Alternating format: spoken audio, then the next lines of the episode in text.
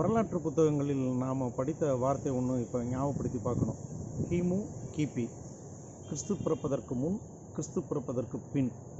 அதே மாதிரி ஆயிரத்தி தொள்ளாயிரத்தி நாற்பத்தி ஏழு ஆகஸ்ட் பதினஞ்சுக்கு முன்னாடி உண்டான காலகட்டத்தை இந்தியா சுதந்திரம் வாங்கியதற்கு முன் வாங்கியதற்கு பின் அப்படிங்கிறது மாதிரி பிரிக்கிறாங்க.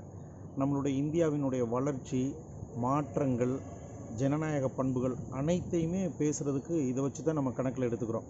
அதே மாதிரி இந்த காலகட்டத்தில் நம்ம பேச வேண்டிய ஒரே ஒரு வார்த்தை அல்லது பயன்படுத்த வேண்டிய ஒரே ஒரு வார்த்தை கொரோனாவிற்கு முன் கொரோனாவிற்கு பின். கிமு கிபி அப்படிங்கிற மாதிரி கோமு கோபி அப்படிங்கிற வார்த்தையை நம்ம பயன்படுத்த வேண்டிய காலகட்டத்தில் நம்ம இருக்கிறோம். நீங்கள் நல்லா ஞாபகத்தில் வச்சுக்கோங்க ரெண்டாயிரத்தி இருபது செப்டம்பர் மாதம் பேசிக்கிட்டு இருக்க நாம் ரெண்டாயிரத்தி பத்தொம்போது செப்டம்பர் மாதத்தில் இந்த மாதிரி ஒரு கொரோனாங்கிற தொற்று நோய் இந்தியாவில் வரப்போகுது. இந்த தொற்று நோய் வந்து இதுவரைக்கும் நாம் சந்தித்த ஆபத்திலேருந்து ரொம்பவும் வித்தியாசமானது. வீட்டுக்குள்ளேயே தான் இருக்க சொல்லுவாங்க. மருந்து மாத்திரையோட வீட்டில் தனித்தனியாக இருக்கிறது மட்டும்தான் முக்கியம். வெளியில் நடமாடவே கூடாது.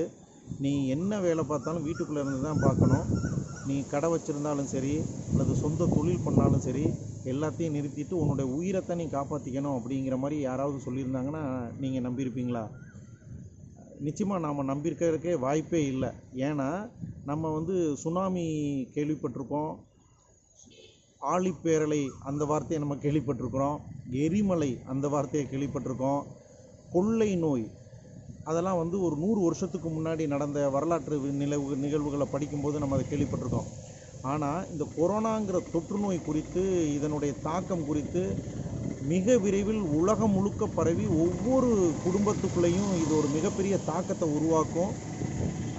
இது என்ன நோய் எப்படி வருது யார் மூலமாக வருது இது எப்படி இருக்குங்கிறோட தெரியாமல் இன்றைக்கி தமிழ்நாட்டில் வந்து சம்பந்தமே இல்லாத நபர்கள் கூட சம்பந்தமே இல்லாத சின்ன வயசு குழந்தைங்க கூட அத்தனையும் பாதிக்கப்பட்டு நம்ம தினமும் செய்தித்தாளில் படிச்சுட்ருக்கோம் நாம் இப்போ இனிமேல் பார்க்க போகிறது என்ன அப்படின்னா இந்த கொரோனா காலகட்டத்தை கணக்கில் வச்சு உண்மையிலே என்னென்ன மாற்றங்கள் இங்கே நடந்திருக்குது? எதெல்லாம் வந்து நம்ம மாறவே மாறாதுன்னு நம்ம நம்பினோம் அந்த மாற்றங்கள்லாம் எப்படி இங்கே நிகழ காரணமாக இருந்துச்சு? இதை பற்றி நம்ம பார்க்க போகிறோம் தொடர்ந்து பார்க்க போகிறோம். இதில் இன்னொரு முக்கியமான ஆச்சரியம் என்ன அப்படின்னா இருபத்தஞ்சி வயசுக்குள்ளே இருக்கிறவங்கள வந்து முதல் தலைமுறை அப்படிங்கிறாங்க.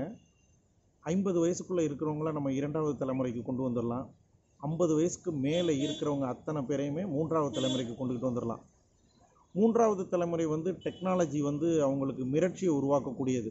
அவங்க வாழ்க்கையோட இறுதி கட்டத்திலையும் இருக்கலாம் எண்பது வயசில் இருக்கிறவங்க இறுதி கட்டத்தில் இருக்கலாம் அல்லது இந்த டெக்னாலஜியே வேண்டாம் கணினி மென்பொருள் சார்ந்த துறைகள்லாம் வந்து அவங்க வந்து வினோதமாக பார்க்கக்கூடிய மனோபாவத்தில் இருக்கலாம்.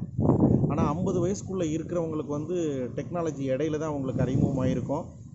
வேறு வழியே இல்லை நம்ம கற்றுக்கிட்டு தான் ஆகணுங்கிற நிர்பந்தத்தில் அவங்க இருக்கக்கூடிய வாய்ப்பு உண்டு. என்னையும் சேர்த்து தான் சொல்கிறேன் ஆனால் இருபத்தஞ்சி வயசுக்குள்ளே இருக்கிறவங்க வந்து பிறக்கும்போதே டெக்னாலஜியோடு பிறந்தவங்க. அதாவது டெக்னாலஜி எப்போ பிறந்ததோ இந்தியாவுக்குள்ளே உள்ளே வந்ததோ அதே காலகட்டத்தில் அவங்களும் பிறந்து வளர்ந்து இந்த டெக்னாலஜியோட வளர்ந்ததுனால இன்றைக்கி அவங்க வந்து மிக அற்புதமான ஒரு எளிதான வாழ்க்கையை வாழக்கூடிய எல்லா சூழலுக்கும் அவங்க வந்து பாக்கியவானாக மாறி இருக்கிறாங்க சரி இந்த இருபத்தஞ்சி வயசுக்குள்ளே இருக்கிறவங்கள பற்றி பேசுகிறதுக்கு அவங்களுக்கு அறிவுரை சொல்கிறதுக்கு அவங்க ஆலோசனை கேட்டாலும் கேட்காவிட்டாலும் சொல்கிறதுக்குன்னு யூடியூப் முழுக்க ஏராளமான விஷயங்கள் கொட்டி கிடக்குது.